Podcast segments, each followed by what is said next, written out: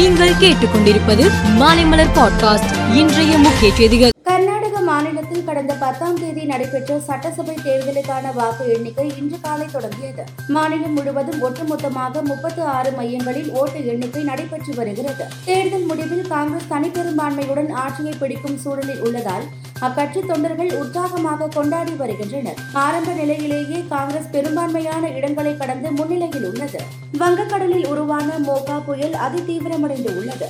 மோகா புயல் மே 14ஆம் தேதி நண்பகல் மியான்மர் கடற்கரை பகுதியில் கரையை கடக்கும் என்று கணிக்கப்பட்டு உள்ளது.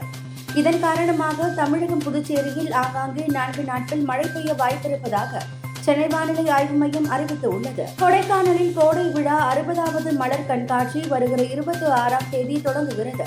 இதில் 3 நாட்கள் மலர் கண்காட்சியும் 8 நாட்கள் கோடை விழாவும் நடைபெறுகிறது. மலர் கண்காட்சியினை தமிழக அமைச்சர்கள் பெரியசாமி, சக்கரபாணி, MR K, பன்னீர்செல்வம், ராமச்சந்திரன் ஆகியோர் தொடங்கி வைக்கின்றனர். ஊட்டி ரோஜா பூங்காவில் 18வது ரோஜா கண்காட்சி இன்று காலை தொடங்கியது. கண்காட்சியை சுற்றுலாத்துறை அமைச்சர் ராமச்சந்திரன் தொடங்கி வைத்தார். கலெக்டர் அம்ரித் மற்றும் அதிகாரிகள் பலர் பங்கேற்றனர்.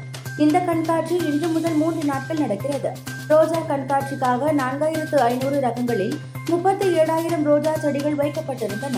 பூத்து குலுங்கிய பல வண்ண ரோஜா மலர்களை சுற்றுலா பயணிகள் பார்த்து ரசித்தனர். தி கேரளா ஸ்டோரி திரைப்படத்திற்கு விதிக்கப்பட்டுள்ள தடை தொடர்பாக பதிலளிக்க மேற்கு வங்காளம் தமிழ்நாடு அரசுக்கு சுப்ரீம் கோர்ட் உத்தரவிட்டு உள்ளது.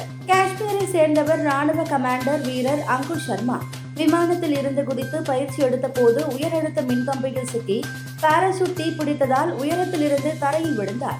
ஆக்ரா ராணுவ மருத்துவமனையில் சிகிச்சைக்கு அனுமதிக்கப்பட்ட அவர் அங்கு சிகிச்சை பலனின்றி உயிரிழந்தார். துருக்கி நாட்டின் எஜ்மீர் மாகாணம் மென்ட்ரஸ் பகுதியில் உள்ள டீ கடையில் சிலர் டீ குடித்துக் கொண்டிருந்தனர்.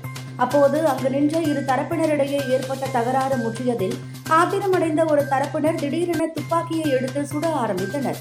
இந்த துப்பாக்கி சூட்டில் 5 பேர் சம்பவ இடத்திலேயே பரிதாபமாக உயிரிழந்தனர். IPL கிரிக்கெட்டில் அடுத்த சுற்று வாய்ப்பில் நீடிப்பது யார் என்பதை நிர்ணயிக்கும் முக்கியமான ஆட்டத்தில் இன்று ஹைதராபாத், லக்னோ அணிகள் மோதுகின்றன.